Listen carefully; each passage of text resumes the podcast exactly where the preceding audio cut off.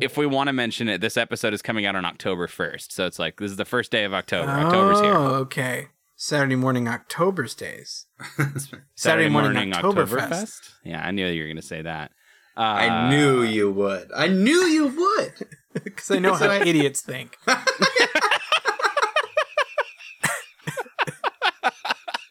I've studied them.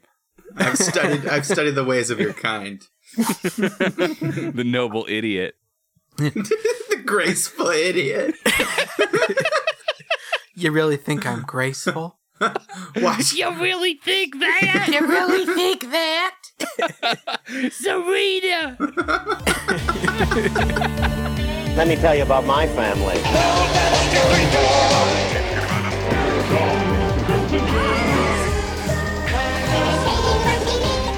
I sell propane and propane accessories.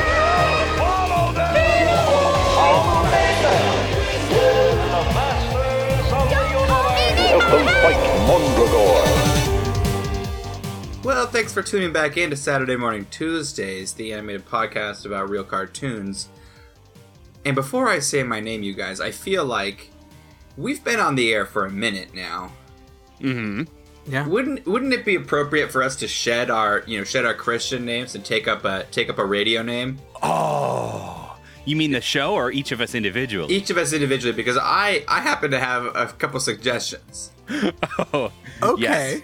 Yes. All right, so I'm going to be Johnny Podcast, aka aka Johnny Pods, aka Jonathan Potteruni, uh, aka J P J P Pod, Pod Podsington. You play with Johnny Pods is, is kind of the, the root of this of this nickname, right? Okay. Very nice. Yeah. All right. Over over in the corner, we've got Austin, and I just think oh, you've his, got names for us. Okay. Uh, yeah, yeah, yeah. And I, I, I propose I propose that you just be Scraps. Scrap? Uh huh. Yeah, like a like a like a you know like a like a guy who's a guy who hangs out in the trash can just picking up picking uh-huh. up scraps, and. Uh, Okay. I think it's got no, a good that's... ring to it. It's it's it's got room to grow into, like a like like shoes you get when you're a small when you're a small young boy. Well, he hasn't turned on me yet, so I think this is very funny, and I'm going to call you Scrap, and nothing bad will happen to me next. And you're going to be the anime cat. Yeah. Oh no! You've yeah, done this already. Yeah. Yeah. Johnny Podcast, what have you done? Oh, Johnny, Johnny Pod's old Scrap and the Anime Cat. We're here. It's Saturday Morning Tuesdays. Old Scrap I like. Auga. Oh no, we can't do that again. I, we're not a we're not a zoo crew. We're we're a professional radio outfit. We've we've You're already right. fought in the Great Joe Rogan Podcast Wars. We can't start digging up that. That specter again. No, we did one hundred episodes. Like we said before we started, we did one hundred episodes, and now we can recycle and then they, and all so our they've jokes. Mailed up. And so after you do one hundred episodes, you get you get something in the mail, ironically. Uh, Joe Rogan from, sends you a from Joe Rogan. sends you a gold placard. Yeah. Um that didn't No, no, happen. As soon as you've filmed a, as soon as you've recorded one hundred podcasts, um, people have to take their headphones out on the bus and talk to you when you're trying to say hi to them. I think that's how Shit. It works now. Shit. Yeah. Mm-hmm. No, that sounds that sounds awful. Yeah, the they take cat, their so headphones to talk out. To me anyway. Right, and they say, "You I'll have you know, I've done a hundred podcast episodes." when you uh, when you when you go to a, a business luncheon and you get one of those "Hi, my name is" stickers, you can just write a hundred podcasts, and then they have to call you sir. Yeah, that's it. That's how it works. Rory, this is, great. This is working Rory, out great. Your name's Rory, and my name's Andy. Nah, I am. I was Rory, and now I'm really committed to being Johnny Pods. The, okay, the, Johnny, the, the heat slinging king, the heat singing king of this crew. The guy, the guy, the guy with thick, thick, thick sunglasses and big oh, boots. I've got big, really, big boots. The anticipation I, was killing me when you said thick, thick, thick. I want. I, Then you nailed it with sunglasses, and I had I we would, were able to continue this episode. I would never titillate you because you're you're an anime cat, and that would give me that would make me feel upset. Oh, gee, Wills, I... you you, you did this. This is the greatest uh, mistake of my of my one hundred episodes. All right, Rory, plug your ears. Your name's Rory. I'm Andy, and that over there is Austin. And I'm Austin. Austin. Yeah, and this is this is a new arc. We've started a new arc. We did one hundred episodes. This is October first. Rory, tell us what we're doing. Okay, so uh, because it's October, because it's the, the evil spring where where our plants turn to dust and and uh, Father Winter comes for us with his wet whispers. Well, we are watching. No. Uh, we're gonna be oh, watching. We're father. gonna be watching. We're gonna be watching a show that really kind of encompasses all of that, all of that into into into one one box, one little box, and that box is called Over the Garden Wall, and it's a a bit of a departure from our show's model, but um, a cartoon that we all loved before, much before, kind of reinvigorating our general cartoon enthusiasm, I guess. Yeah, yeah. Like it's a it's a good it's a good one to it's a good one to check out because it's it's it's a little niche, but I think mo- mm-hmm. a lot of people have heard about it by now. Well, but when it came out, it just sort of fell out of Cartoon Network's butthole, and and they they walked away and tried to hide it. Yeah, it was their yeah. first miniseries, limited miniseries event. Yeah, um, they're kind and, of trying some out, and but uh, then they didn't really try anything out, right? Like they kind of stopped doing them. Yeah, they... they. I guess they haven't really done any other ones. No. Yeah. uh, I think so. I think it's worth mentioning we have all seen this show, so that's another departure from our normal structure. Uh, I think usually at least one of us has not seen the show that we watch, and we've all right. watched this show, some of us multiple times. And I think it's interesting. Because, I mean, we wanted to do something harvesty, and I think this is possibly the harvestiest. This of... is the harvestiest show. That was sort of where what got us here to begin with. Yeah, and boy, I think I think we're we're all, you know, I don't I don't want to leave you in suspense. We all love this show a lot. Uh, I think there's a lot to there's a lot to love. I think anyone, even people who aren't normally into cartoons, I think this show has a lot to offer you. And even just visually, it's a really interesting show, and we'll obviously we'll talk about a lot about it. But I'm really stoked that we're doing it. Yeah, I'm pumped. I'm pretty pumped about it. I'm going to tear it apart. No. No. You can't. No, you can't. I, I won't. I won't really.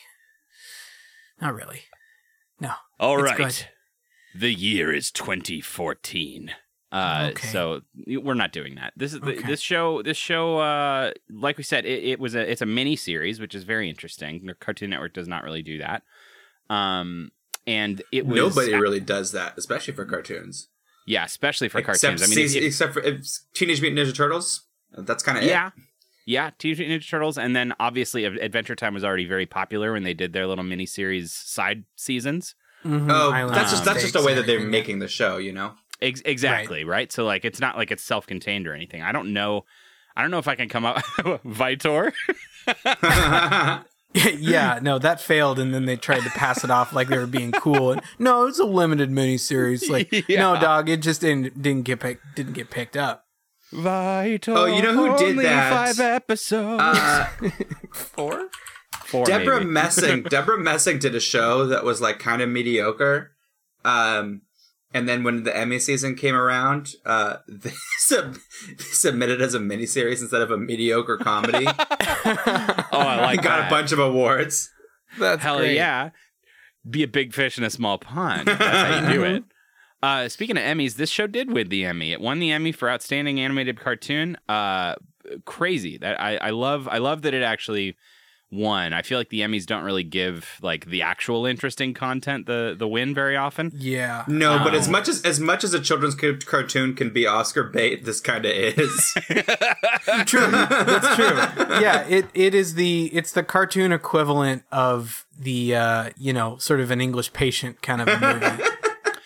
Now, I want to point out the Emmys are not necessarily where a cartoon really gets its, you know, goes through the gauntlet as far as awards go. That's the uh, that's the, the the Teen Choice Awards, and it did lose that year to Family Guy. So that's incredibly disappointing. Well, yeah, the teens and... spoke. I don't know that. Yeah, that, that... they made the, they've made their choice. uh, yeah, so you win the Emmy but lose the Teen Choice, and eh, you know. I feel like it's just Nick Cannon deciding if he likes something or not. It's just him in a room, like an all orange room. He's on that Nickelodeon couch. I Bring know me what more slime. Where's my phloem? Oh, somebody free these... him, right? Somebody has to take over so that he can leave. Free Nick Cannon. He's had long enough. Uh, Kill me. Oh boy. Uh, Over the Garden Wall. Let's talk about it. This is, uh, it was actually, so there was a twenty thirteen pilot that they made. Um, oh, I didn't know I've, that. Have either of you guys watched it? No. Uh, no. So they, they actually, so this is, uh, The, the the the show is made by a guy named uh, Patrick McHale, who was one of the big writers on Adventure Time, and he had an animated short about ten minutes long that he uh, made with Cartoon Network. It was sort of like its own little one-off thing, and they put it they gave they put it through some festivals, and it was called "Tome of the Unknown Harvest Melody." Huh. And uh, sounds like it, an anime. Yeah, no kidding. Has enough words to be. Uh, But it's it's this show. It is it is Over the Garden Wall. It stars Wirt and Greg with Elijah Wood and uh, and Colin Dean. Um, it's got a different voice for Beatrice the bird. Uh, and it, yeah, it's just it's almost like a it could just easily have been one of the episodes. But it, they made it in twenty thirteen, and that's how like it started. And it was just a, a one-off thing. And Patrick was trying to get Cartoon Network to take it first, like, as a movie, and then that sort of fell through, and he got busy with Adventure mm. Time, and then he he wanted to do it as like an eighteen episode season, uh, and he maybe th- thought he might have multiple seasons, but uh, then Cartoon Network talked him down, and like they budgeted and did some stuff, and they made it a ten episode series, and they said it was going to be limited, and this was going to be it.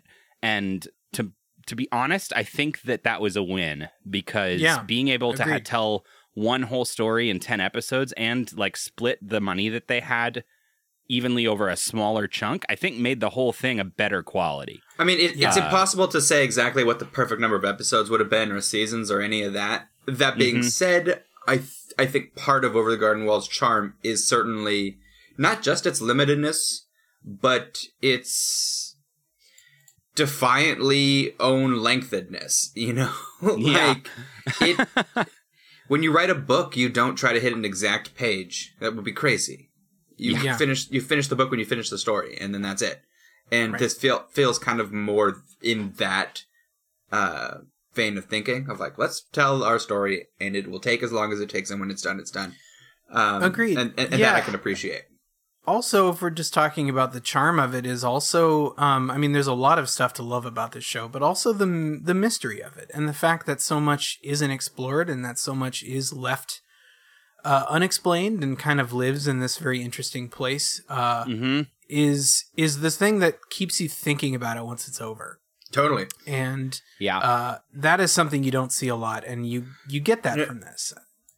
It's especially it's especially a a, a a failing of a lot of modern fantasy. This urge to explain everything, and, yes, and. Yeah. Not allow things to live as metaphor. It's like, no, we have to explain how the magic works.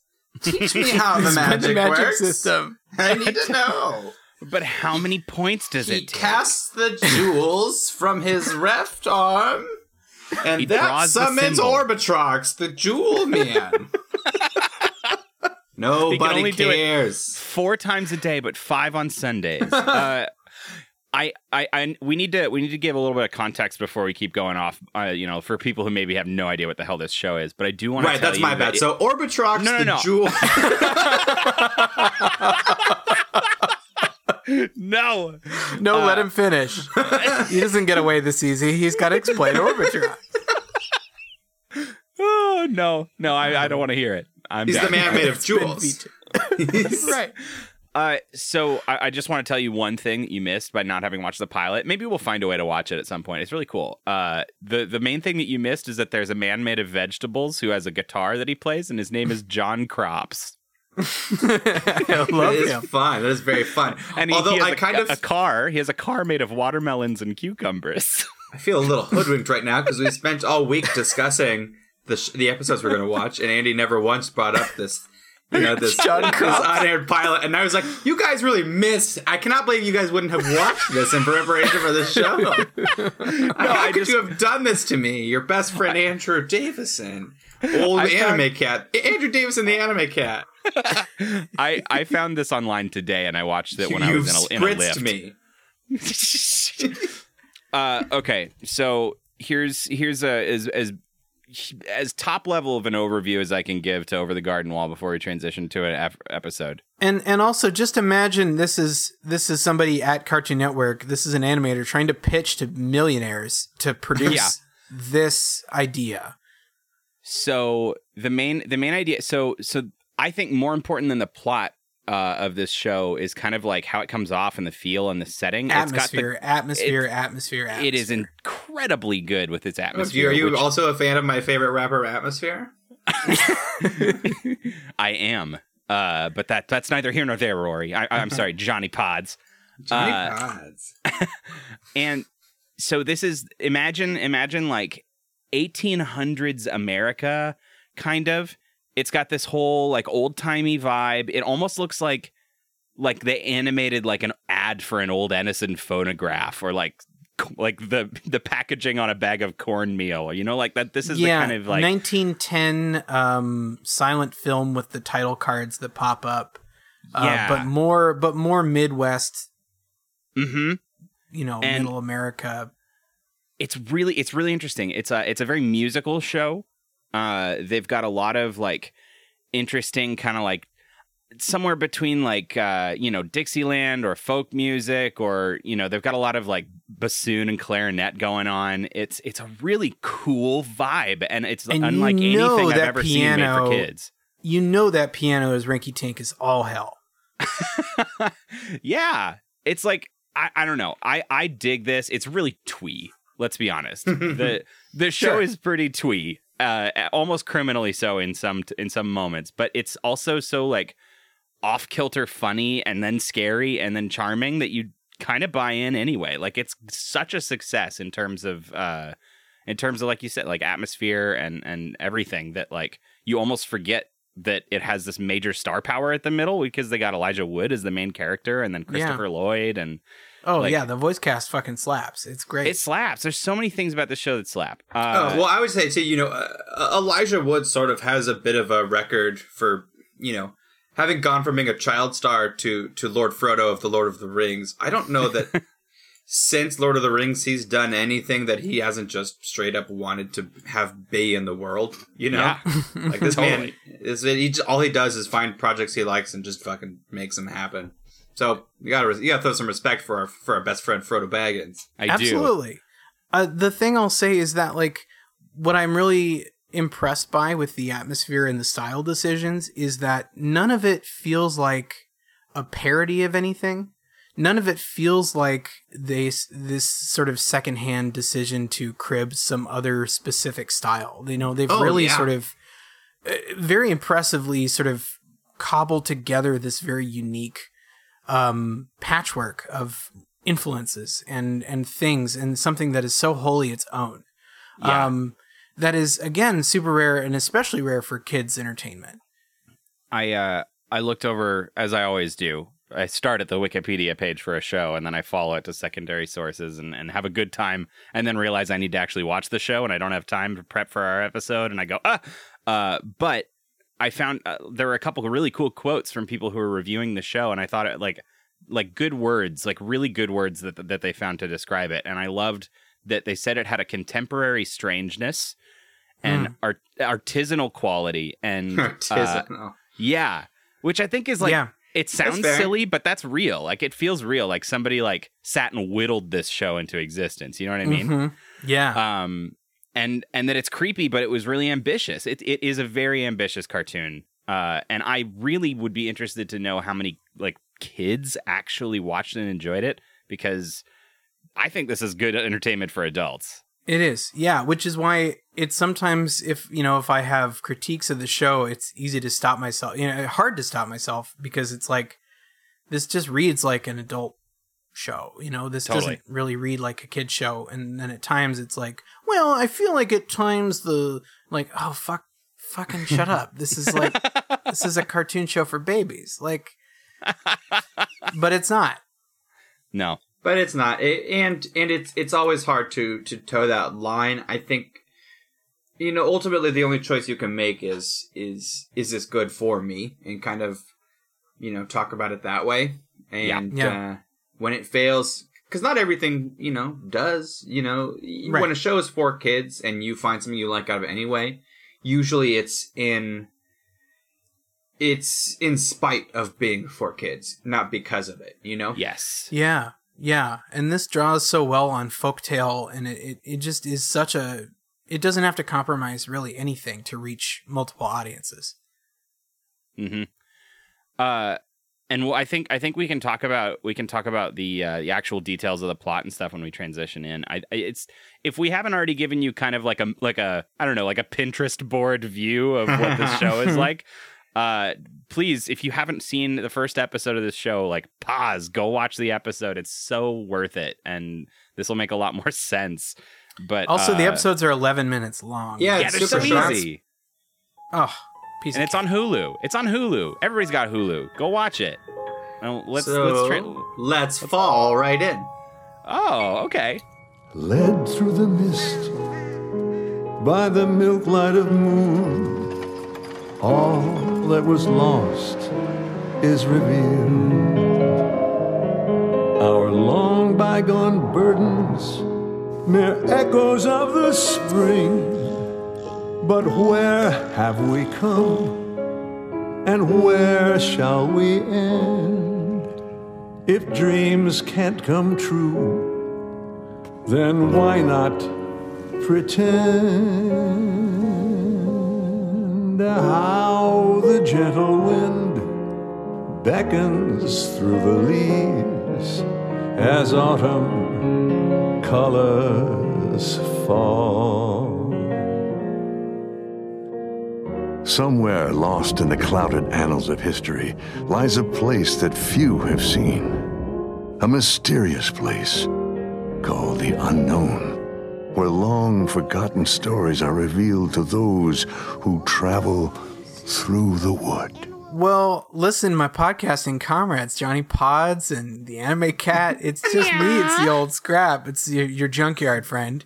And uh, I've I've come out of my junkyard to... Uh, Uh, to tell you about the first episode of Over the Garden Wall. This is chapter one, called The Old Grist Mill. And here is the blurb, and it's a very long one. Mm-hmm.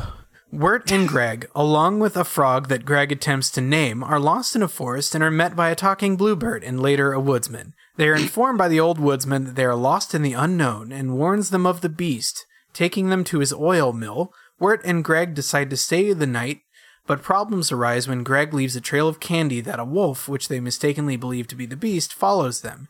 Greg knocks out the woodsman, the two brothers run from the wolf, resulting in the destruction of the mill, and the wolf being squeezed and returned to its original form, a dog. The woodsman, angry that their action, angry at their actions but still forgiving, tells them to follow the path but warns them to beware the beast.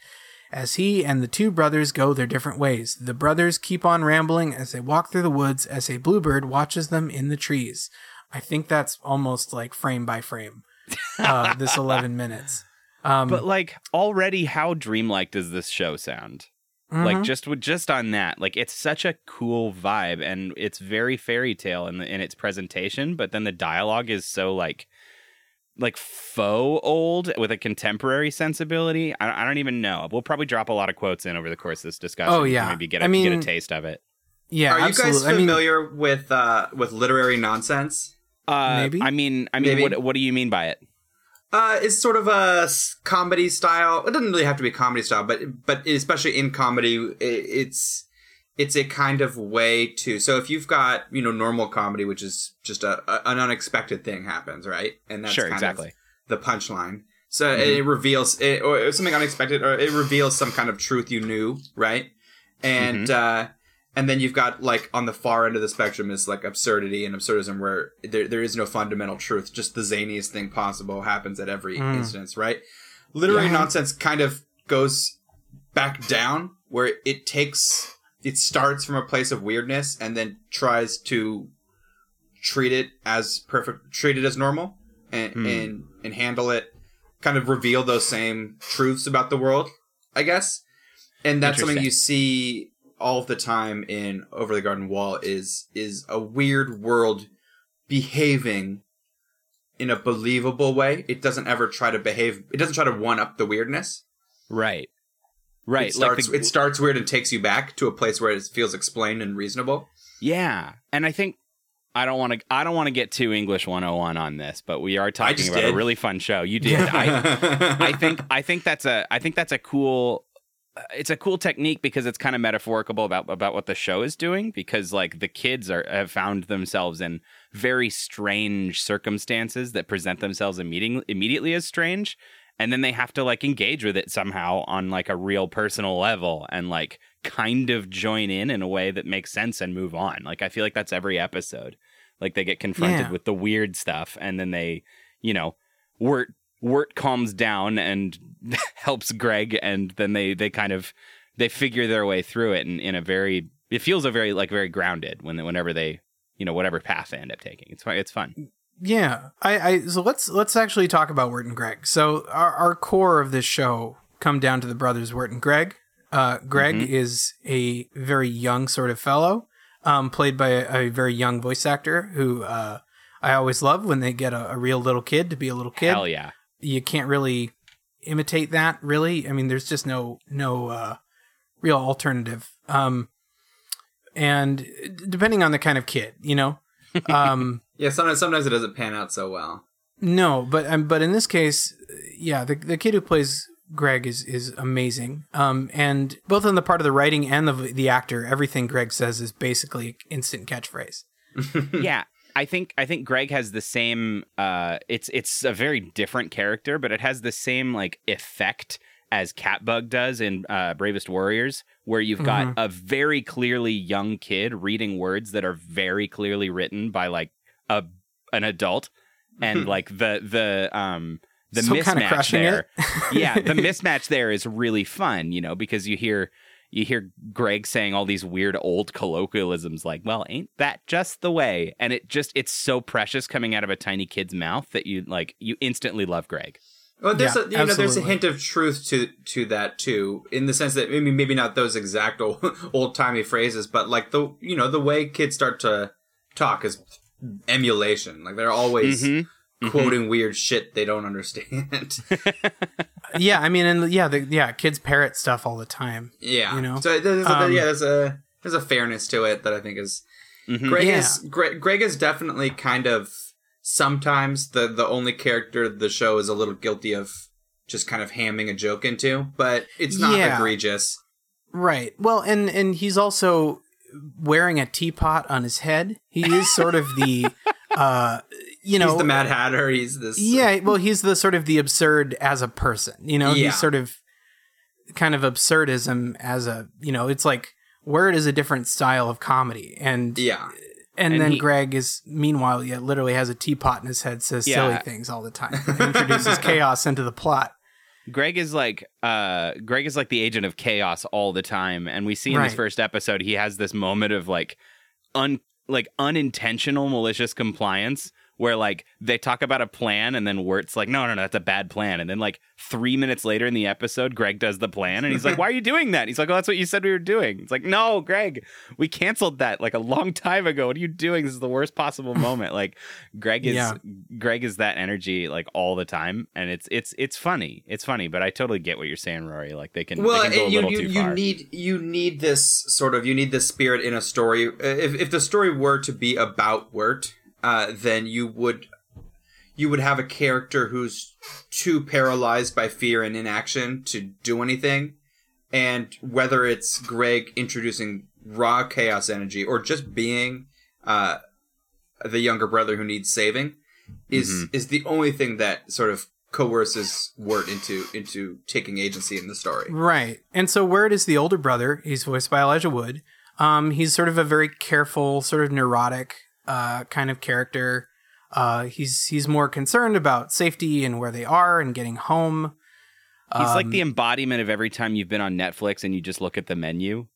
Like, like he's paralyzed by choice at every turn, and then is just like immediately upset with how much he can't choose anything and make decisions mm-hmm. and act like a goddamn older brother should. Yeah, so uh, he's a little harder on the edges. He's kind of uh, can be bristly, can not always be kind, and it's. I think it's kind of set up in this first episode that we see he's that just this is... like a boy wizard. He is yeah, also he's... dressed like a boy wizard. He's got a sort of a, a half cape situation going on the top, and an Irish walking tall cape, conical, yeah, mm. a, and then a tall conical hat, like um, a dunce cap. Right. It does. Yeah, kind of look like that. But um, it's so, so big, though. It is, yeah, it's very tall. It's a little more um, wizard-sized. Tell yeah, me more okay, about boy Rory. wizards, Rory. um, when we don't know why they're here, we don't know. They, they we haven't given us an origin. They haven't given us a reason why they're lost in the woods, why they're dressed the way they are. Yeah. Um, where home I guess, is. I guess I only wanted to mention what he's wearing because, like, we did just talk about Greg having a teapot on his head, and it kind of feels unfair to point out that, you know, Greg's not in, you know, downtown no, he's not. downtown Van Nuys. He's they're in a no, they're but, in a magical forest, and he's it just meant it's a little more, you know, totally. when, yeah. when we talk about but treating treating the, treating the silliness as normal, it, it, it's right. The world isn't constantly calling attention to the teapot on his head. Yeah, no. Oh, and so uh, Greg also has a frog um, yeah. that he has somehow absconded with and doesn't and the, have a name frog, for. The frog is the narrator of the show and sings the theme. Yes. And in the very first moments of the of the show, we see we sort of like do this cool, you know, like Matrix camera circles around the um this upright piano, and the frog is playing it, and then we hear this beautiful song. Uh, he's voiced by a an actual like old famous jazz singer. Um. And uh, J- Jack Jones. Jack Jones is the guy's name. He's won a Grammy, and so oh, that's kind of fun. Wow. And so he uh, well, he he does this wonderful narration, and like I, I, it his gr- like gravelly voice like almost does as much as the visuals to set the tone of this show. Yeah, and the visuals that we're getting is a series of vignettes happening over this song, and we have no context for what these vignettes are. And and having watched the show and going back, some of them I still. Uh, didn't have context. I still was trying to remember what the, the connection was to mm, later mm-hmm. episodes, because they are these kind of vague, yeah, they're like glimpses of the future, glimpses of the future, or of themes, or of characters that we either will see later, or um, you know, getting yeah. getting some kind of preview for the atmosphere of the show. And yeah. again, I just love that mystery. I love that vagueness to it that doesn't um, check every box at the end of the show. For sure. So let's get into let's get into a bit of what happens. Um, so they're they're they're wandering. They're lost in this woods, and it seems like Wirt is sort of suddenly having this realization that they're lost, um, which again lends to the the kind of like what where even are we kind of vibe of this first episode, because it's like, how did you not realize you were lost? Like, how long have you been lost? We don't get any of that information at all. Right. Um, and they do, and. That's so brilliant, for one, because we're down to eleven minutes, so you've really got to be economical with your with your time. Mm-hmm. And and the even smarter observation is, who gives a fuck? Uh, is is any right. joke like like if you think even just the starting the story with Greg already captured and under or Greg having already captured the frog. Uh, yeah, I you can think of so many shows and movies and books and every other piece of media that suffered from thinking we needed to see the frog get caught. And we just mm-hmm. fucking don't. We just right. don't. It wouldn't. It well, wouldn't make any joke better. You could. You could add something there that's funny and interesting. But the the fact that it happens is not the or is is not something that needs to be seen. Well, yeah. And also, Rory, I think maybe you can relate to this too. But basically, the worst and hardest thing to write, and it always sucks to hear, is dialogue that's just plot explanation. Sure. And and that does you know nothing other than again sets up something that they couldn't show. And yeah. have no kind of no choice but to, all right, here, this is why we're here, and this is what we're doing, and here we are. Well, the choice is don't do it, but this is this is well, going to start rehashing old arguments. Well, exactly. well, exactly. But but so the fact that they they cut a lot of that out is really nice. And yeah. we, we get do to actually. We get one line get We get one line from Wirt uh, that, in retrospect, is almost like. exposition. Like, he's like, now that I've seen the entire show a couple times, I know what he's referring to, and he says a thing mm-hmm. at the beginning of this episode. But in the moment, it just seems like kind of weird, uh, nonsensical color. Like, we don't have context and we kind of forget it, but maybe it gives us an insight into how Wirt talks. And like, he's being kind of poetic, and Wirt's got this weird, like, when he when he's not thinking about it, he's he kind lost of like love lapses. Or... Yeah, he like lapses into some weird like poetic voice delivery. Like, it's it's interesting, but like, it is exposition now. I know that it is, but we don't if we're watching this the first time. Though I am lost, my wounded heart resides back home in pieces strewn about the graveyard of my lost love. So I, I think that's really cool. It's sort yeah. of like not non-literal storytelling. Right. That and that's kind of that. That is what you learn, is that what's happening now is is, is sort of a parable. Uh, it it is not going to be uh, uh, the strangeness is not necessarily real. Now, well, the one thing we do know is that they are in a place called the unknown, and as the, the frog unknown. narrator says, a place called the unknown where long forgotten stories are revealed to those who travel through the wood. And if that's and, not just a giant indicator that this show is a metaphor, then like. Yeah. I don't know what you're doing, right? And it kind of, it's like, it'll give you goosebumps a little bit. You know, it's that mm-hmm. kind of like a good story feel. I don't know. I, well, I mean, I don't... And, and it also shows these snips of characters from every episode that we're, you know, that we will see. Yeah. And I think it drives home that this is meant to be experienced as a, as a single piece of work, right? Yes. That's like... The, this, the, all of this is the unknown. So remember that as you watch this. Mm-hmm. Yeah. So okay. So they they quickly come across uh, an old woodcutter who's kind of mumbling and singing to himself by the lantern light that he's carrying, and this is Christopher Lloyd doing a very, very interesting performance. I don't know if I don't know if we can blame Christopher Lloyd's age or if it's an acting choice on how much he's slurring his words, but it's it's kind of. effective in the characterization, I think. Sometimes it's really yeah. hard to tell what the woodcutter's saying. Everyone has a torch to burn, and this here's mine. I grind the horrid hazelwood trees into oil to keep this lantern lit. This is my lot in life. This is my burden. This guy sounds loony. I had the subtitles on, and I learned new things this time. I was like, oh, what? Yeah. He, he says that? Well, he's also introducing concepts like the Adelwood tree, and that's not yeah. really ever given a lot of time to breathe.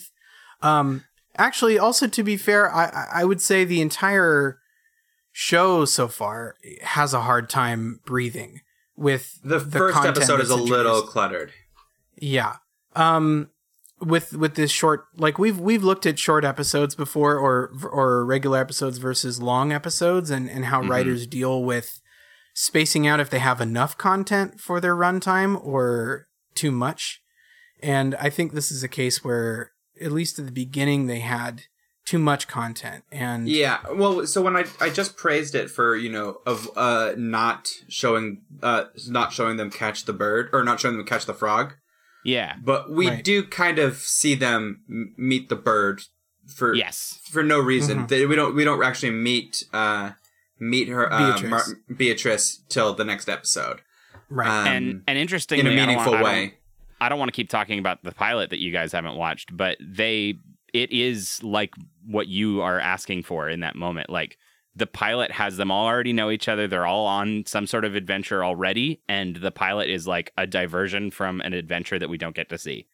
Uh, I and got that. Imp- I get that impression because I, I think it's be- strong.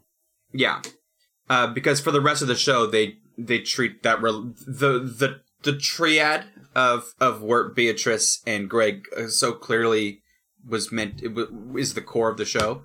Yeah, that uh, it's it's no wonder that they knew they had to introduce her, but that didn't quite fit well because it was supposed to just be something taken as truth from the beginning. Mm-hmm. Right.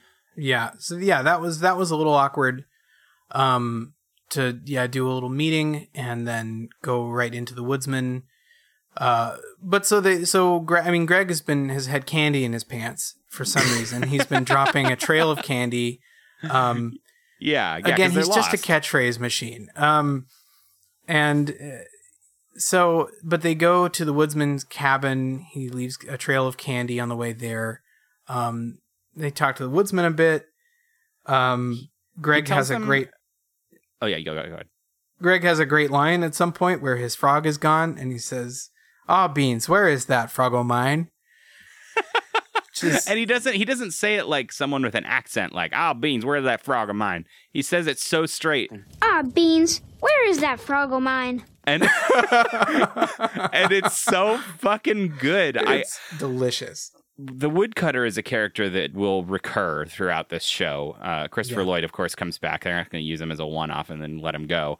Um, and he tells them that his whole deal, his whole existence, is that he has to keep his lantern lit.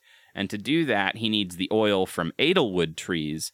And so he goes out and gathers Edelwood branches, uses this mill to grind them into oil, and then uses the oil to light his lantern. That seems to be his entire life.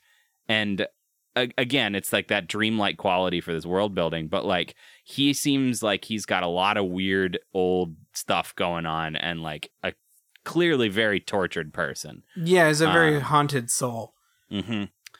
And he he is he wastes no time telling them that they have made a mistake coming here, that they need to get out, that they're, you know, he they, they say he says something like like you're more lost than you realize, and that that's foreboding.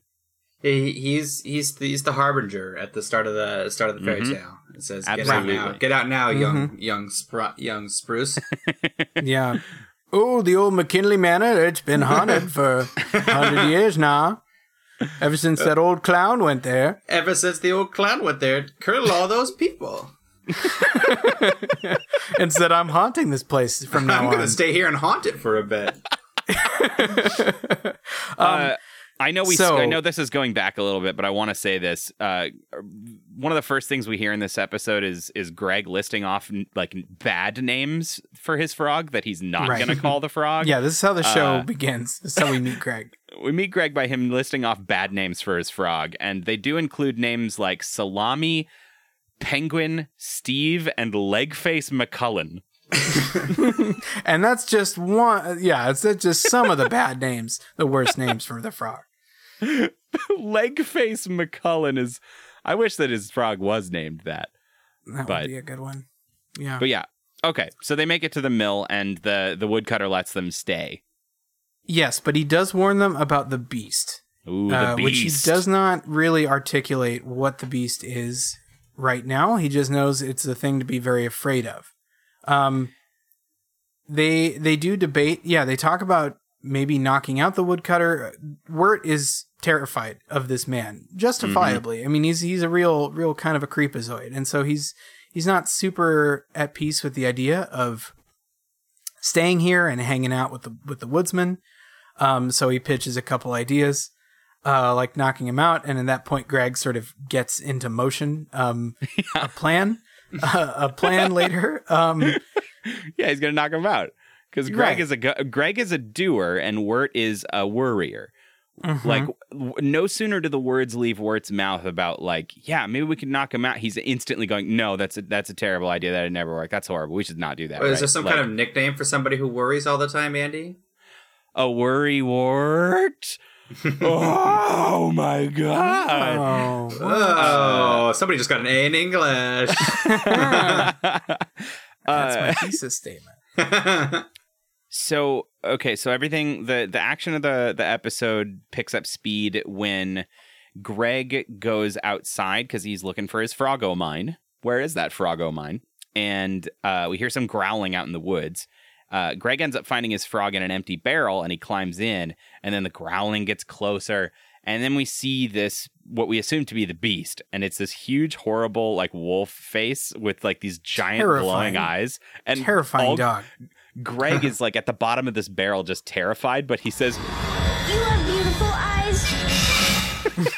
Oh, you have beautiful eyes! Which is just such a good reaction. I love it. Yeah. Um... And yeah, then then we have uh, an action sequence where they're trying to deal with this giant, horrible wolf monster. Yeah. Yeah. You know, there are times when the swiftness of everything happening works in the show's favor, where mm-hmm. a case of where like, oh, you have beautiful eyes is just like as a quick side note, doesn't doesn't give a show the time to kind of ham up a funny line and, and take a reaction and do all of these things that I think we're can can kill a joke. Yeah. Um, if you spend too much time like jerking off about how funny the, the joke is, you know. Um, but at, at at times this show throws out so many lines where like every line is technically funny or cute or interesting or, or clever that you don't have any time to like sit with it. And no, it's true. Uh, it it the, can be a little overwritten, I think. You can tell when a joke, like when a, uh, maybe a joke would have been better that it, it just kind of got hurt. It, it kind of got hurt on the cutting floor.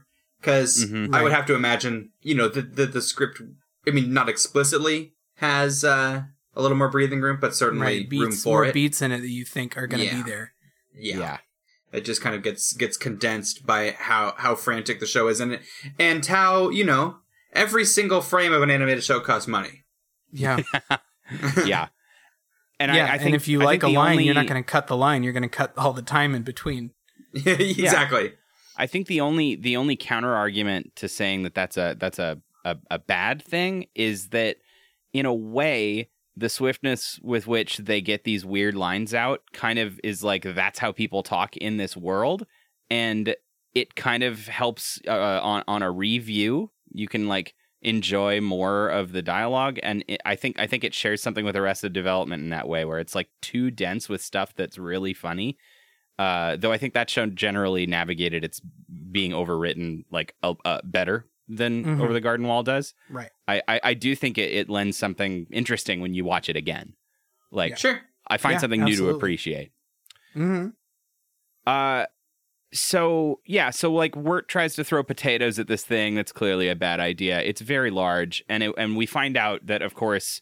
The giant monster has shown up here because it has been following the candy trail that Greg left so that they could find their way back if they were lost or more lost. And so Wirt's mad at Greg, uh, but they managed to lure it into the like the big water wheel on the mill, and it like squeezes and oh, I grotesque. Oh, it's so grotesque. And I guess the it was a normal dog that in sort of a very Princess Mononoke kind of way was um corrupted by accidentally swallowing a turtle. It's hard to tell. It's like but it's, it's like, like a not whole a fairy tale we turtle. don't get to hear. It's right. this yeah. magic, it's a magic inky turtle. black turtle, turtle yeah. that yeah doesn't look normal. That we saw earlier. It's completely kind of unnoticed at the time. Uh, we see the turtle get inkied. Get uh, really? Yeah, because so at the very beginning, uh, Greg puts a candy on it, and then later we see a black turtle with the little bump on his back. Oh, oh. Interesting. Yeah, so there's there's little there's little things like that. I I, I want to go back and watch now because I want to look at that. I wasn't right. paying attention. Um, yeah. And so Greg Greg thinks the, the dog's going to be his best friend, but then the dog just gets the hell out of there, and Greg says, "Ain't that just the way?" I still quote that. Ain't that just the way?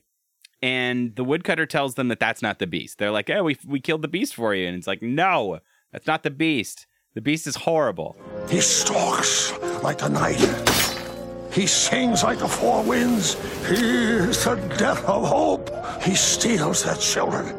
And that really, that really takes us like, if we weren't already kind of in like this creepy zone, like we yeah. really start feeling like we're in a grim fairy tale. Well, yeah, Zay, right. it, it, we went from being inexplicitly in a fairy tale to explicitly in a fairy tale. Mm-hmm. Well, and there's also the line that the woodsman tells Wirt. At the end, he says, "You are responsible. You're the elder child." Right, but that's... and that's also again putting him sort of on on a trajectory on, on sure. setting up where his character might need to go. Yes. Yeah.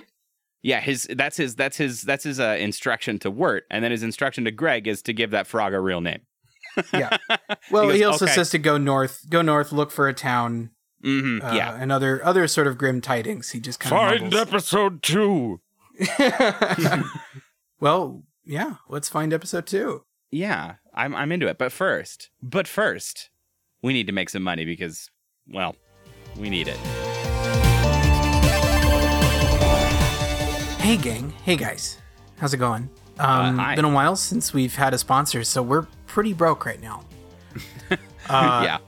I don't know. I'm this. Flies. Let's not not record this. Let's not not put this on air. But this, it's we are just so out of money, you guys. It's a huge problem. So um, we need to put together a sponsor real quick. I've got one. It's sort of a shady sponsor.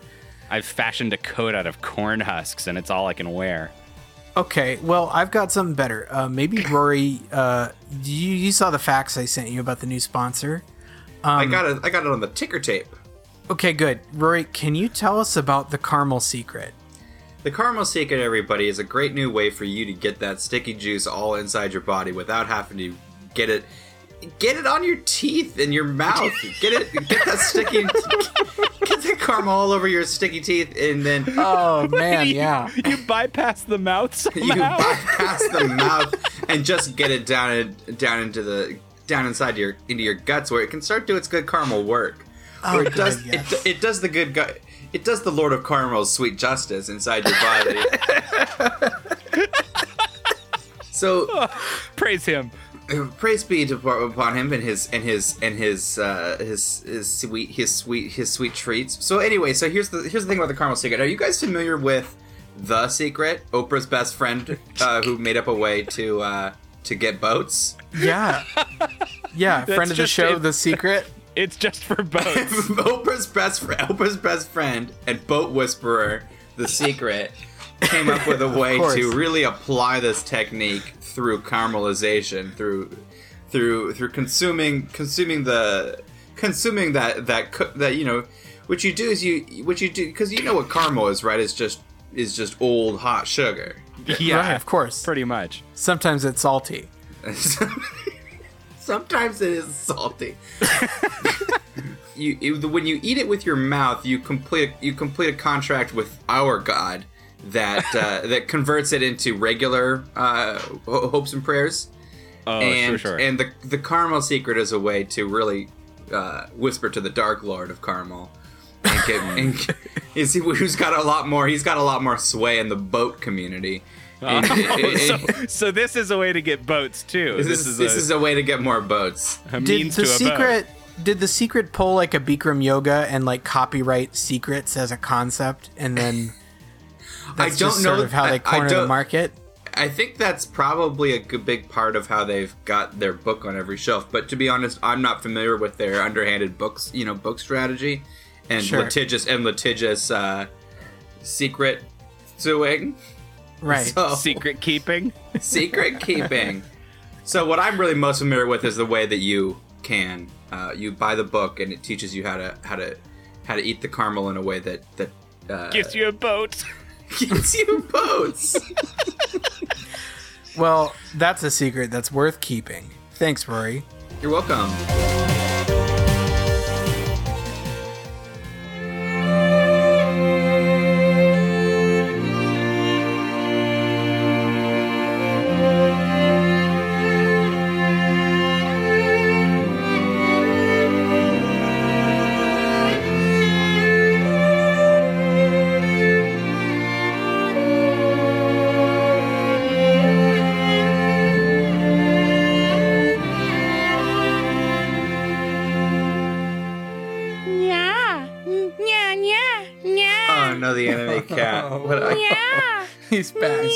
Than I thought.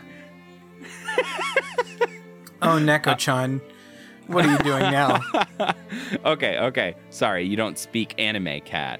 Uh, this is this is episode two. This is. But what Over was the name Wall. Of the cat from Sailor Moon? The. Uh, oh, uh, Artemis. No, no, no, no, no. The, the awful, not Artemis. The, no, the the You're, the, oh, the Rhett Butler. Rhett Butler. Rhett Butler and his horrible butthole. Uh, okay, this is this is Over the Garden Wall episode two. It's called Hard Times at the Huskin Bee. And here is a blurb for this. Beatrice, a talking bluebird, joins the brothers and their frog after they help her out of a bush. The trio arrive in a strange town, Pottsfield, that appears to be deserted. They find that the town is holding their annual harvest festival in a barn, which is disrupted by their arrival. The residents, who seem to be living pumpkins, sentence the trio to a few hours of manual labor. After being freed, the brothers decide to follow Beatrice to a woman named Adelaide, who she claims can help them get home. So this is an episode where we really get to know Beatrice. Uh, we kind of really get settled into the core dynamic. And I would say the core um, uh, example of what the show is like episode by episode. Yeah. Um They wander uh, to a new of, place. They wander do- to a new place and kind of deal with it, and then they, they leave and keep on going. So we kind of We kind of like get quantum that. Quantum leap. Yeah. Well, yeah, because uh, every episode has a strong sense of place that I think it has. We, I don't know about needs to be stated, but certainly could be that, you know, the, the, this is not a show that takes place on the road. The the no. the road happens between episodes. Mm-hmm. Yeah. Right. They arrive at these lived-in places with their own mm-hmm. rules and their own people with their own, like, strange everyday lives, and they kind of have to, like, find their own place in it. Yeah. Yeah, and they're not going to spend three episodes at a at the same place. You know, this is always about movement. Um, right. And new styles and kind of doing new new things every time. So uh, this is a really cool episode. I, I enjoy this one. I think for a lot of people, this was the episode that kind of solidified this show. Mm-hmm. Um, and because, it, you know, it's hard to get an impression after eleven minutes, you know, and it's like, do I want to sit through the other eight of these or the other nine of well, these? Well, the first one is so frenetic and it's it's so packed with sort of theme and plot and... and and just kind of, I don't want to say junk, it's stuff that needs to be there, uh but episode two ha- every episode benefits from now not having to establish any mm-hmm. of that. It's right, got yeah. so much more room to take eleven minutes and still feel slow paced. Right. Yes. Yeah, deliver something memorable and again atmospheric, uh and this has it in in spades. Yeah. Sure. Oh yeah. uh, So I want to talk about Beatrice for a little yeah. bit. Um, yeah. So we we meet Beatrice. There, you know, there's some some quibbling, some brother brother squabbling in the woods. Uh, and they have some funny dialogue, but uh, you know, Wirt is still just kind of not not having whatever chuckles Greg is trying to trying to dig up. And Wirt does not buy into the twee bullshit. He has to be dragged kicking and screaming into the the Americana lifestyle. Mm-hmm. Yeah, um, but there, speaking of screaming, uh, there is the cry for help from Beatrice that uh, Greg notices, and Beatrice is, the bird is stuck in some vines and uh, basically needs help. And there's kind of a fun conversation between Beatrice and Greg about, uh, you know, everybody's shocked that she can talk. They're, you know, the two brothers are not used to talking animals, even though it yeah. still seems like a magical world, but they're not used to it. And, mm-hmm. uh, but they also expect that she's magic of some kind, that she's a magic bird. And she's like, I'm not magic. I'm just a bird. God, yeah. What is your deal? Like, I don't grant wishes. Yeah. And this is, uh, this, this is Melanie Lynskey doing the voice. And, uh, I tried to find like things that I knew her from, but she's just in a bunch of things that I don't engage with. And then she's, also Two and a Half Men. She's been in a bunch of bit parts. I knew her from, this is going to be a, a, a deep cut, but I knew her from a, a failed show called Drive that only lasted like five episodes on the air, but it was, uh, produced, show run by Tim Minear, who was co, co did Firefly with Joss Whedon. And so I was at the time when that came out, I was like seeing everything connected to Firefly in every possible way. And so Melanie Lynskey was in that. Did um, you have one of those phases where your where your identity was Firefly? Like you were you were yeah, full on brown coat? Look, it's better if we don't talk about it. We've got to um, just call out. They got to call out the basic. They got to call out the basic nerds when we see them. You know, look. So the it, see that's actually a good. Through line, or that's actually a good um, segue, because I I kind of have a hard time with uh, Beatrice's character and her writing. Um, I would say it's might be the weakest part of the show is I think yeah. the writing and and just sort of Beatrice, because I've just never clicked with her her dialogue. A lot of it feels very rough. It kind of feels like the way I wrote in college sometimes if mm. I hadn't figured out who a character was. And I just kind of write them as like quippy and modern. Kind of mean, yeah. And yeah, and just kind of sort of kind of mean and not just kind of a lot of verbal filler hey, stuff. Idiot. A lot of Get used to, this is the world. Yeah. yeah. Yeah, but a lot of like, um, so uh, this yeah. is crazy, right? Yeah, yeah. So yeah, yeah. crazy. How weird. Um, well, that yeah. happened. Well, that happened. Yeah, that vibe. She takes a joke that I didn't like from this one and kind of resells it to me where... We skip ahead a little bit, but when uh, when Wirt says she's free, she paid her debt to them. She's like, no, you guys weren't in any danger. Like, that doesn't count. Yeah. Uh, uh-huh. That was fun because I didn't like the reveal that they weren't really in any danger. That felt kind of a little too hammy. But mm-hmm. then the fact that it doubles down and now hasn't paid off her wish debt kind of yeah. made it, it escalated drama in a way that I enjoyed. Yeah, right. Totally. I, I just I just think there is, since we did bring up Joss Whedon, that, that there is this sort of quippiness that happens that sometimes conflicts with the mood or, or with the atmosphere yeah. that happens. Well, and I'll tell you, here's here's my issue with Beatrice. I I think that she has superfluous character traits when Wirt is the one that we're supposed to yes. sort of have as the fish out of water who seems like he's is. the most normal. And uh-huh. I think that she's too normal. I think yeah. the dialogue is too contemporary and too like, yeah, come on, you guys. Like, let's just go. She's a talking bird in this world. I think it would be way stronger if she had even a, a little more like she belonged here and mm-hmm. Wirt's the only one who like really can't buy in, you know? Yeah. Yeah. Like who really feels like outside. And I, I think that I think that she's superfluous. I think that's why I don't like her. Uh, yeah, I mean, I like really the character. Clicked. She does some interesting things later in later episodes that like add to some drama and some interest. And, and of course, she's a main character. Well, she's, she's so aloof that, and because she's a literal bird who can just leave, yeah. uh, the the stakes for her to be involved in the story are always sometimes kind of a reach. Uh, yeah. un- until she kind of genuinely learns to care for these boys, and then we're kind of mm-hmm. in on her. Yes, but that takes exactly. time.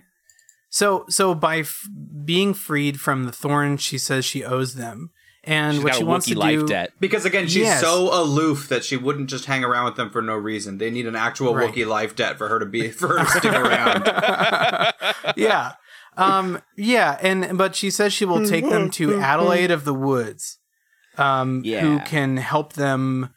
Uh, get home, and and this is a, yeah again a very sort of fairy tale setup, um, mm-hmm. very kind of Wizard of Oz sort of um, find your way home by seeking out the, the magical person of the woods kind of kind now, of situation. But this is spoiler, spoiler, spoiler, spoiler, spoiler, spoiler. What I love, the really cool little little dance that happens here is crazy stunts, right. and so and so I really like crazy stunts, right. Right. Yeah. yeah it's so true. We probably bleeped out what Rory just said, but I think I think I think I can I can massage that a little bit to say massage that, it in spoiler free. Go ahead. Yeah, just a little spoiler free. I think what what you get in this episode is the distinct vibe that she's a little disingenuous about everything. Sure. That she that she maybe has some. She's not telling them everything, and she's not like a perfect actor as Beatrice. I mean. And like she's kind of letting it through, but the boys don't notice, but we're supposed to. Um, and we know what the payoff is. And I think it's more fun. Rory was saying that it was more fun uh, after the fact to kind of like like he forgave some of the writing because of because of the payoff. Right. Uh, so so the the place they need to get to uh, is a is a village, and they come across this village of Pottsfield. And yeah, Pottsfield is uh, kind of creepy. Now, I don't want to skip this. We're dropping a clip in right now. On their way to Pottsfield, Greg asks, Greg asks Beatrice, do you like waffles? No, waffles make me sick. I eat maggots. Ah! What? How can you not eat waffles? ah! What? I stepped on a pumpkin. It's a pretty classic joke. it's, it's a, a classic joke. joke, well delivered by a yeah. kid, which makes it like twenty percent cuter instantly. Yeah. And I was on it. it I don't know. I eat that shit with a spoon. They they come in and they step in some pumpkins. Mm-hmm. Um, and Wirt keeps, or not Wirt, but Greg keeps one on his foot. He's got pumpkin shoes. Um, He's got a case of pumpkin foot. Got a case of pumpkin foot. So they decide to keep going in. Um, it seems empty at first. There's nobody in this rustic fall town. Um, until they open a door, and in a very sort of The Shining moment, Uh, we just wordlessly this is the, see... This is some of that, like, unanswered weirdness, yeah. Yeah, yes. exactly. Is a turkey face down, is the a grotesque, a grotesque turkey just face down on a, like, a dining table, um, sitting in it like it's people, um, and then just l- lifts it, its head up, stares at them, and then lifts its head back down. Um, Ugh. I don't know, man. Shut the door. It's yeah. so good. I mean, I'm assuming the the moment in The Shining you're referencing is when they open the door and there's furries fucking. Right, yeah, there's that kind of businessman and a bear suit person, and they just kind of go back to their dark work. Um, yeah. Uh, yeah. But they make and, their and... they make their way to a barn. There is a barn that they hear music coming from, and they're like, oh, shit, okay, so there's stuff over there. And they go in, and it's full of pumpkin men, pumpkin people, people made out of pumpkins whose heads are pumpkins, and they are dancing like around some sort of weird thick maypole. They're doing a maypole dance. Yeah. Uh, and they look over and like, like they, like I think Beatrice thinks it's creepy, and like the camera moves over and we see this pumpkin man carving a pumpkin face in another pumpkin, and he just stares at the camera menacingly. It's a with famous. It was famously GIFed, and uh, yeah, it's a great scene. It's a great little moment. Uh, horrifying. Yes. Horrifying. Very unsettling. It is hurt a little bit by its eleven minute runtime, I think, because we don't get nearly enough time to live in the uncertainty of what's going on. That's true. Um, because they jump in with a like, oh yeah, we're wearing costumes. We're not actually pumpkins, you idiot. We're wearing costumes. But there's still a lot of uncertainty there. Yeah. And then they like ta- they're talking to some of the locals, and then Wirt mentions that they're trying to leave, and that like ends the party. And it turns out the maypole that they've all been dancing around is a really, really uncomfortable design of a kind of a nightmare person named Enoch. Yeah, we yeah. found out this is kind of, we're kind of doing the Wicker Man a little bit. Mm-hmm. yeah. Uh, but yeah. And, but then instead of being sacrificed to bees, he has to do a couple hours of manual labor. The bees. And Enoch yeah. Enoch is a, he's a, he's like a twenty foot tall pumpkin man. He's got a giant pumpkin with like head. Like tendrils. Yeah. They're like vines or corn husks. Like I can't tell what they're supposed to be, but he's basically a pumpkin with tentacles, and like, ugh. Like when he moves, there's like a really menacing moment where we zoom in on him and his tentacles move, and we hear like a like the foley they add is like rattlesnake rustling. It's noises. a it's a chittering. It's like it's like cockroaches walking. Yeah. Oh, and the voice, the voice too, is like Enoch, yeah, it's this straight out of the crypt. Yeah, uh, it's a great this folksy kind of a Ron Perlman sort of voice. It's not Ron Perlman. It's Chris Isaak. It's folksy and it's and intimidating. Right. Yes, exactly. Very intimidating. It saddens me that you don't wish to stay here with us, particularly because I simply have to punish you for your transgressions. And yeah, so Enoch, Enoch, he's a big pumpkin man. He's got these big dead eyes and permanently clenched teeth, and like everything is terrible. Uh, and then instantly it's like, I sentence you to a few hours of manual labor. Wait, what? Really? That's it? Among the fields of straw and stover. And then we get this like kind of really chill like James Taylor pastoral, music almost. This like pastoral like, um, labor montage. montage. Yeah. yeah, but this was the joke that I I didn't like for a couple of reasons. For one, because it it does something that I always hate to see, which is treating the joke like a joke. Uh, uh-huh. Why mm-hmm. say eh, just a few hours? No, it's a punishment. You should yeah. say go out, go to the field for a couple hours, and then the boys can be like the boys can still be like, oh. Uh, right. Okay. yeah, uh-huh. exactly. Sure. And then they, they try and re-engage the, like, freak out. Like, they take away all the stakes, and it's like, oh, okay, we're just doing manual labor. And then they try and re-engage because they are, they have them digging holes, and then we're supposed to believe, like, they're digging their own graves. Uh, but yeah. we've already lost all the tension, and we don't believe there's danger. And, again, they, it turns out there is no danger. Um, they... There, there is a kind of a fun world-buildy type reveal about the about the holes. They're not digging graves for themselves. They're digging up old graves because it turns out everyone's skeletons. Right. Yeah. Greg finds a skeleton. That's why they kind of think they're digging graves. Uh, yeah. Is because in Greg's hole, he's found a skeleton. He's super jazzed about it, um, yeah. which is fun. Um, he found treasure. It's it's a skeleton. Well, I think we we do. We're, it's an interesting thing. We're, we're establishing kind of that this show takes place with uh, specific themes that I don't know that I'll say. I'll say so because yeah, because if you just watched this one in, in by itself, you might think it's a little more Wicker Man-y, a little more Children of the Corn. Mm-hmm. Uh, but when you add in the fact that you you add in these skeletons and the candy, we and the turkey, we get a better idea that this we're talking about kind of. A uh, general fall and general kind of harvest and general spooky Halloween stuff. Mm-hmm. Right. Yeah. I don't think this episode takes away from the later episodes because they, they, they effectively get the like tension and stakes back in a, in other episodes. Uh, some of them are way, are very clearly like low stakes fun episodes, and some of them are way creepy. But I do think this one could have could have afforded a little more time to live in the in the scary. You know? Yeah, well, one of those great moments that happens before Enoch sentence, sentences them to punishment. Uh, one of the pumpkin I women. I sentence you to punishment. um, one of the one of the pumpkin people says to Wirt, she says, "Aren't you early? You seem a yeah, little we get, early we get some, to we be get some, here." We get some vague, some vagueness, yeah. Right? Some spooky, uh, some spooky foreshadowing. Yeah, and then.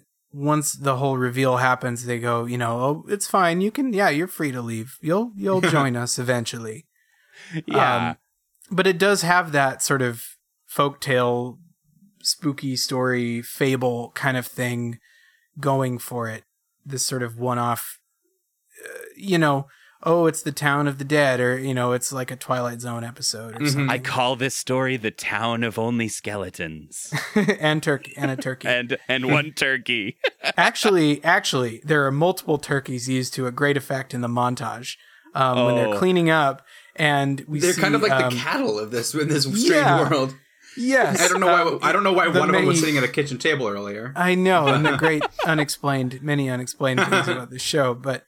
Uh, Wirt is loading up pumpkins on a wagon, and at the head of the wagon are two turkeys that are these sort of beasts of burden, and they steal they steal his wizard hat, and they, they beasts of burden. Put, put one. Okay, yeah. Remember that pun from Botsmaster? Burden. Oh, burden, man. Why would they do that? It's uh, laser time. Okay. Um, it's not laser time anymore. It is legally no longer laser time. It's well, like when happy hour's over and you can't get the drink discount. yeah. Yeah. No one's got the three D shades anymore. Um, yeah. So, th- so there's no, there's no tension. Everybody sort of parts on good terms. Uh, they get to leave. And, uh, and like Rory said, the Beatrice did not fulfill her weird life debt. And they, we sort of re-engage with this uh, little mini arc, I guess, if we want to call anything like an arc, where she says, she re- re- reiterates that she's going to bring them to Adelaide. And they say, I hope he's more helpful than the woodsman. And I think a really, a really uh, effective thing they do here at the end is some, is some more like non-literal mood storytelling, where the last visual we have in this episode is like this fall leaf blowing in the wind while they talk. And then it like gets like stuck in the fence uh, and like is fluttering and like trying to get out, and it can't. And like we get these dark, low, like cello strings sort of come in yeah. under it right before the credits. Like, oh, so good. we can't we can't really tell what that's literally supposed to mean, but it's really effective at kind of being like, right, this place is still dangerous and there's still bad stuff coming. And like, we're, you know what I mean? Like, it's cool, yeah, non-literal oh, stuff. Absolutely mm-hmm. awesome at that environmental storytelling, at that like. Taking that time is also, it's a very anime sort of move, honestly. Mm-hmm. Um, yeah. These these moments Nyan, nyan, to... Nyan, nyan, nyan, anime cat, nyan. Yes. Um, thank you, anime cat. um, yeah, these moments of, of showing, you know, showing a fountain, you know, just trickling water out of it. Just showing, you know, the buzzing of cicadas in the summer. These these kinds yeah, of exactly. things that don't always um, get, get done in, say, a Botsmaster.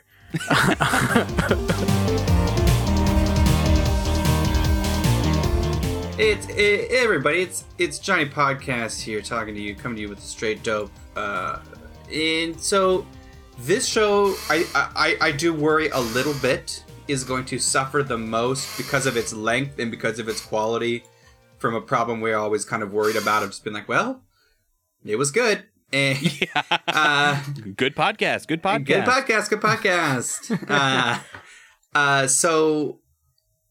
I think that's kind of why we kind of doubled down on kind of the, you know, the English one oh one essay of the of the conversation. As, yeah, because we that's do what it, it asks for the most. It asks to be interpreted and and and engaged with. Mm-hmm. Um, right. And I I'm there for it. I mean, I, I enjoy doing it. Uh, I'm hoping to be a little less contemplative and back to the yes. jokes, to the jokes, and to the the, the whiz pows and. and sure. quick, quick, and Rory, sc- quick, tell a joke. Sc- and scare the anime cat out of here. Flush him out well, of his hiding. My den. Uh, we we do we do talk in, in, in sort of our our uh, talks about our podcast. We talk a lot about trying to, like, you know, not like on a first episode where we're introducing a show, not just shuck, not just suck a show's cock all day. Yeah, we. Right. Yeah. Yeah, this is the stuff we say on our post show. This is our this is our after the Tuesday post show that, that we record also. Um, oh uh, boy. This is no, what we'll just, say this this good stuff. I just I just mean we we recognize that anytime we start a new show, we have a lot of big picture things to talk about. And then as we move on, we get a little more into the weeds about the weirdness and, like, the individual shit that's going on. And so true, I think true. I think we'll have all the jokes back next week. But I, I also really liked this, like, talking with you guys about something yeah. that's worth worth engaging. Like, it's it's not every day, not every week, not every month that Saturday Morning Tuesdays consumes what I would call decent media. Well, it is true, and, yeah. and and and media of this of this kind, where, like, even something else that we've loved doesn't always ask to be looked at this intensely. Yeah. Mm-hmm. Yeah. And I think I think Over the Garden Wall is a good subject because um, it isn't perfect. And, yeah. and I think no. it is interesting to sort of look at the ways that it hits and the ways that it misses. So um, obviously, ultimately, pretty fucking good show. Um, we're not here to here to tear down your favorite show, if you know, uh, if the, if that's, you know, one you really like. But, you know, I think I think it it does have some shortcomings, and I think it's interesting to look at. Even if we have to remember that it is a it is a cartoon show for babies. Yeah. Uh, for cool effort, adult men like us. Andy watches cool adult cartoons. I, I do. They're for adult they're for adult cats. For adults only. For adult cats they're for cute only. little cats. They're for cute little cats. Um in an effort to bring the funny back to this podcast right before we right before we end for the day, uh, I'm gonna read aloud to you a newspaper cartoon that I found just now. Uh, it's gonna be really funny. So there's it's gonna a, be this funny. It's gonna be this. It's gonna be about this mean man named John and his angry oh, cat. Boy. Oh boy! What did Jeffy get up to today?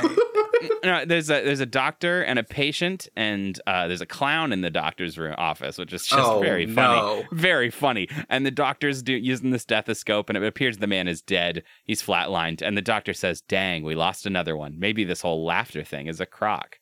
You see, because laughter is the very best medicine, but it appears oh. the clown, did, the, the clown, the clown did not save the man. Everyone laughed. Wouldn't it? Wouldn't it have just been a lot funnier if it's if the stethoscope squirted the doctor in the ears? yes, yes, uh, or if he called him like like Doctor Bozo or something. I think that would be kind of fun. The clown is a doctor. See, there's, there's any number of angles. I hope you've I hope you've enjoyed my new segment. Andy tells you about a visual media. Let's punch. Let's punch up. Let's punch up. Bad, bad Farsides. Farside's coming back, you guys. Did you see that? The Farside never left. It, in- that, that chicken has lived inside you. That chicken and the cow. I've been cooking That's- the chicken. Yeah. Here's what's so funny about the Farside. It takes. It, Tell it me. takes. It ta- Good night, Here's everybody. What's so funny is that they take animals that usually people kill, and they kill the people. Oh, and they do, the humans act like animals, and the animals act like people. Do you get it? Do you kind of get that?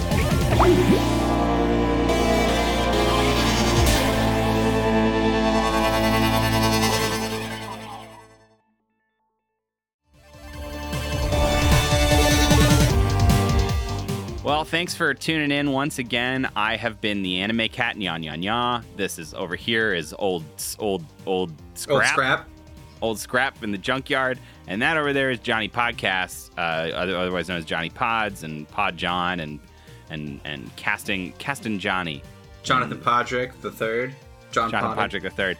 Thank you for listening to us and putting up with, with everything that comes out of our mouths, and uh, and and and like you do every week. This is a, this is a labor of love, and, I, and I'm so sorry. Well, I'm over here. I'm over here. Uh, you know, getting getting notes, getting notes from my from my radio producer, and he's he's telling me that's right. My producer is a man. Get used to oh. it, internet. Oh God. We're sorry, uh, internet.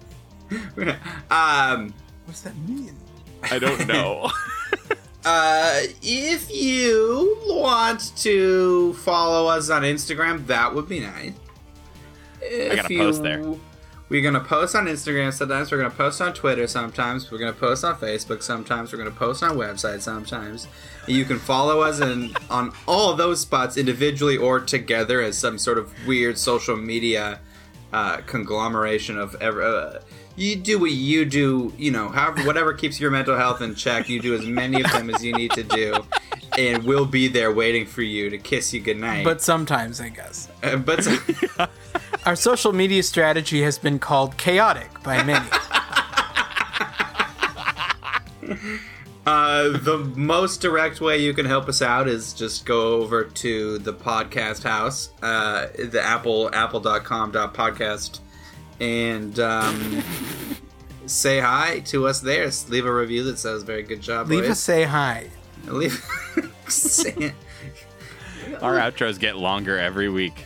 Every well, week because the, um, because because the places that we tell, the places that we live, get you know get more and more entropic, and, and the internet is dying, and our way of life is coming to an end. Well, before everything the eventual. Is meaningless. We're all podcast all death of the to... universe.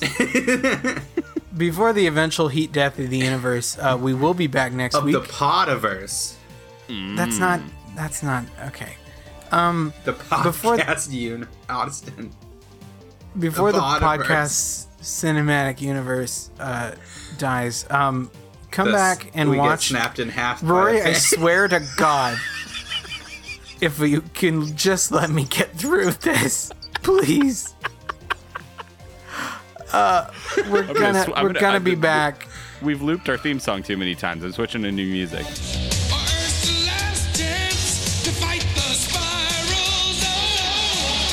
Or just change the gonna, key. We're we're gonna be back. You can watch the next three episodes of Over the Garden Wall.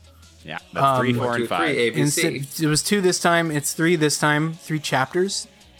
So not quite. Well, like for what thirty. thirty minutes? thirty-five minutes or thirty-four minutes all mm-hmm. all told, something like that, uh, of episodes, and then we're going to we're going to chat about those next week. So uh, stay tuned, and uh, we'll be back, and we'll see you next Tuesday.